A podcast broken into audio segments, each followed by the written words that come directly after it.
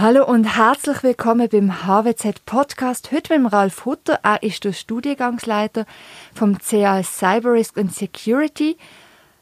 Ralf, herzlich willkommen. Ja, danke schön vielmals, darf ich da sein. Der Name von dem CAS sagt schon, es geht um Cyber Security. Was sind denn die grössten Gefahren in der Cyberkriminalität aus deiner Sicht? Ich glaube, wenn man jetzt ganz aktuell ähm, an, an den Markt schaut, dann könnte man sich so ein bisschen der Statistiken vom Nationalen Cybersecurity Zentrum äh, entlanghangeln oder entlang denken. Und Sie haben erst gerade äh, vor ein paar Tagen die Halbjahreszahlen 2020 veröffentlicht. Da kann man sagen, so die grössten Gefahren im Rahmen Cyberbetrug oder Cyberkriminalität sind Betrug, sind Phishing-Mails, es ist Malware, wie auch immer noch, also Spam und Datenlecks. Und du hast gesagt, ein Geschäft, es ist ein Geschäftsmodell.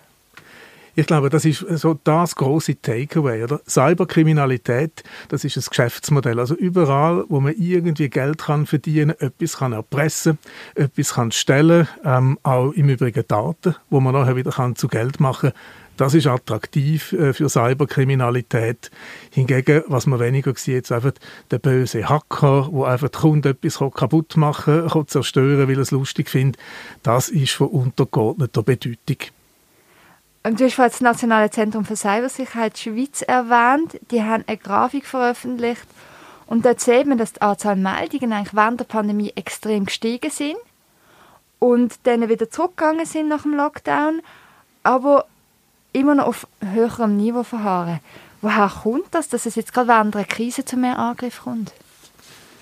Ich denke, dass Krisen per se sind sehr attraktiv für Cyberkriminelle, weil nicht nur jetzt äh, in, in der Covid-Pandemie, sondern einfach generell in Krisen, wo man kürzlich gesehen hat, äh, Überschwemmungen, Erdbeben, große Brandkatastrophen, die locken Cyberkriminelle äh, führen und ähm, das Ganze hat den Begriff Disaster Fraud. Also das ist ein Phänomen, das kennt man nicht äh, nur erst jetzt.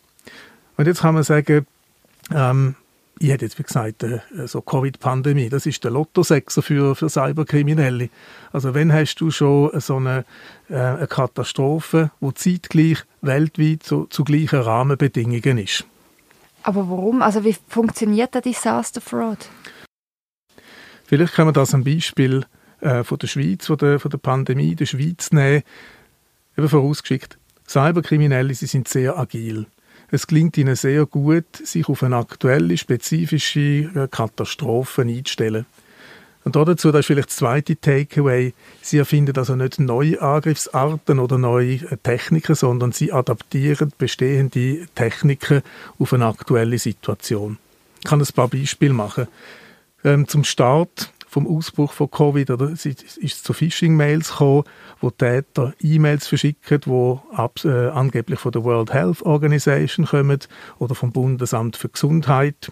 Ähm, Sie verschicken Spam-Mails äh, mit Notifikationen von der Post, Paketdienst oder, oder vom Zoll, äh, wo man Gebühren sollte zahlen für eine Zustellung oder Aufbewahrung von einem Päckchen oder auch eben Zollgebühren und andere suchen einfach nur eben Username und Passwort und von dem her kommt auch der Begriff Phishing, ist Passwort-Phishing.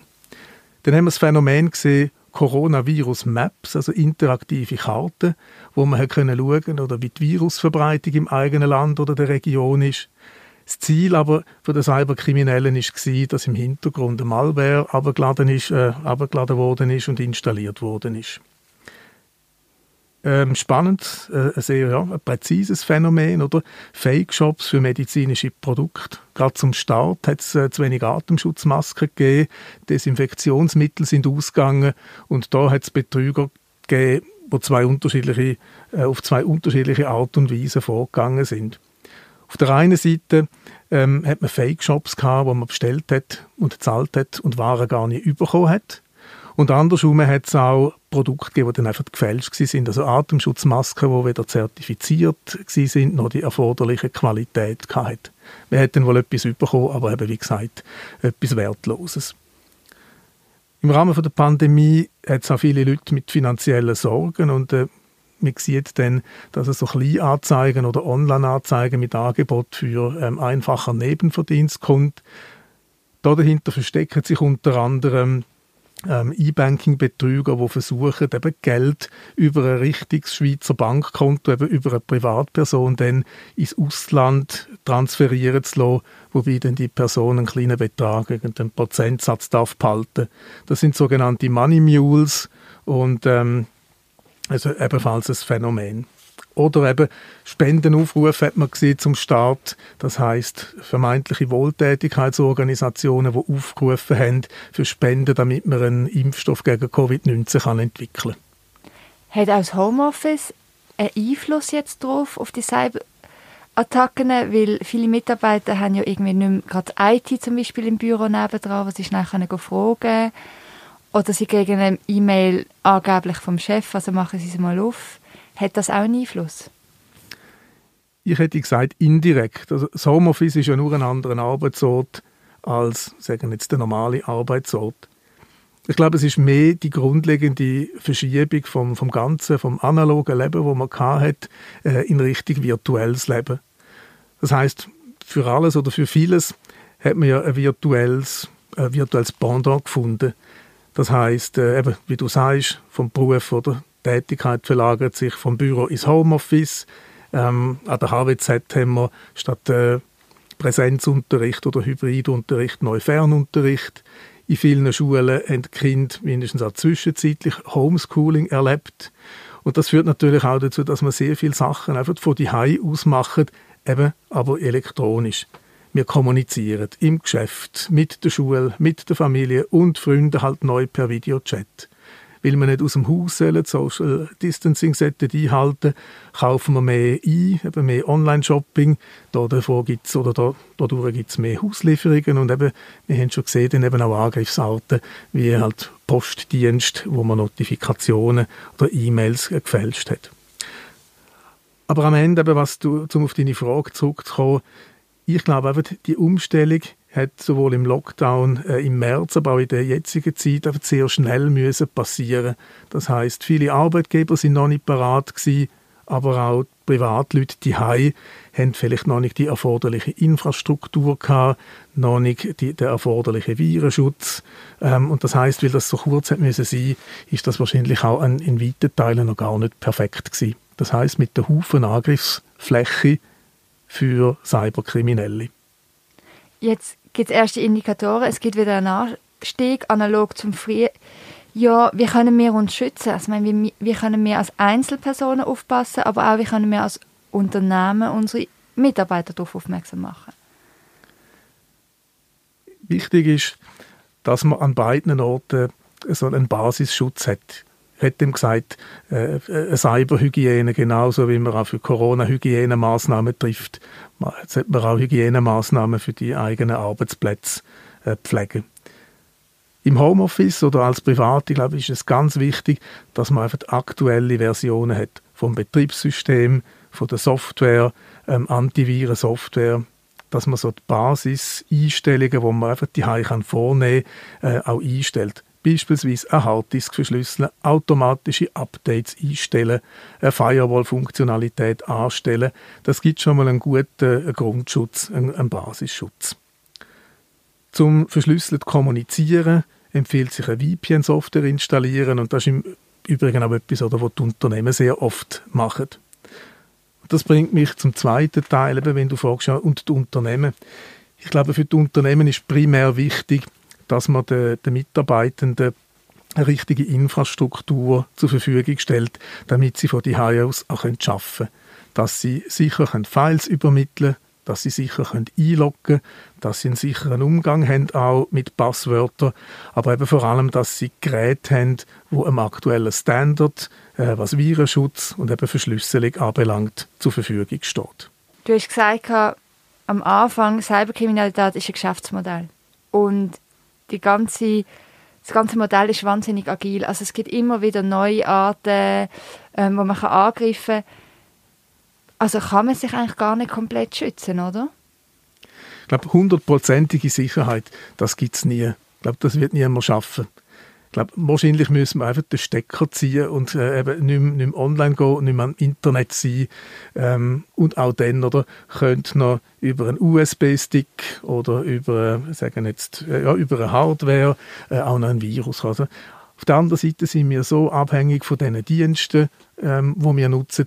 Wir können unser Leben ohne Internet, ohne Online-Dienst, ohne Apps ja schlicht und ergreifend nicht mehr vorstellen. Und dann ist ein anderer Ansatz gekommen, die Resilienz.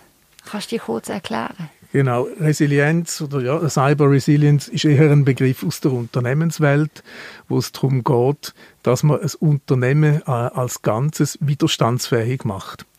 Und widerstandsfähig kann man sagen, da hat es eigentlich über alle Ebenen, also auf der einen Seite auf der strategischen Ebene, dass man sich richtig organisiert, dass man Verantwortliche hat, was jetzt Sicherheit anbelangt, dass man Pläne hat im Sinn von Notfallvorsorge, ähm, von Krisen, ähm, ja, Krisenstab, Krisenvorbereitung, also Kommunikation vorbereitet haben.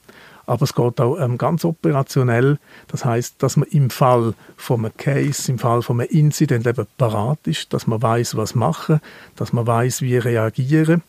Und auch eben, wenn jetzt ein Schadenfall eintritt, dass man die entsprechenden Prozesse in petto hat. Das heißt, Backup wieder zurückspielen, ähm, den Betrieb äh, aufrechterhalten, Mitarbeiter, Kunden informieren. Und zum letzten Teil geht es auch darum, die ganze Belegschaft resilient zu machen. Also das heißt, es ist ein Thema von Kultur, von Awareness, von Mitarbeiterschulung. Also die Mitarbeiter müssen wissen, was sie dürfen, äh, was sie nicht dürfen. Und Kultur, denke ich, ist fast der wichtigste Teil drin. Nämlich, ähm, wenn man halt doch einmal auf ein File klickt oder auf einen Link klickt, wo man nicht hätte dass man im, im, Unternehmen die Kultur hat nicht verschwiegen, sondern das aktiv thematisieren und sagen, ich glaube, ich habe da ein Seich gemacht, ähm, dass der IT-Security meldet, dass vielleicht eben ein größerer Schaden unmittelbar kann verhindert werden. Jetzt noch für Privatpersonen das Cybersecurity und die Cyberkriminalität, die tönt ja immer sehr so nicht fassbar. Und die ist ja auch irgendwo abschreckend. Was hast du für einen Tipp, dass man da nicht einfach Angst hat und so fast erstarrt ist davon? Also ich glaube, es ist wichtig, dass man nicht paranoid wird äh, deswegen. Man kann das, eben, wie du schon gesagt hast, oder? es gibt keinen hundertprozentigen Schutz. Man kann sich nicht irgendwie schützen gegen alles. Und ich muss nochmal sagen, ich glaube, man kann mit, mit einer Handvoll Basismaßnahmen seinen Arbeitsplatz eben sicherer machen. Eben, das heißt aktuelles Betriebssystem, aktueller äh, Virenschutz, Firewall installiert haben, ähm, Harddisk verschlüsselt haben, eine VPN-Software, wenn man vor allem über fremde Netzwerke kommuniziert. Das ist einfach einmal äh, ein guter Grundschutz vielleicht darüber hinweg eben einen sicheren Umgang mit Passwörtern, also nicht nur ein Passwort für alles haben, einen Passwortmanager installieren, weil mittlerweile haben wir Dutzende oder wenn nicht sogar schon hunderte Passwörter und Logins. Das empfiehlt sich in der heutigen Zeit. Du hast gerade diese Woche noch ein White Paper zu diesem Thema herausgegeben. Und für alle, die jetzt noch mehr wissen dort hat es auch eine Checkliste wo jedes Unternehmen kann schnell durchgehen, schauen, was fehlt ihnen noch, schauen, wie sicher sie sind. Das finden Sie auf unserer Homepage. Ralf, merci vielmals fürs Gespräch. Danke vielmals, Lea.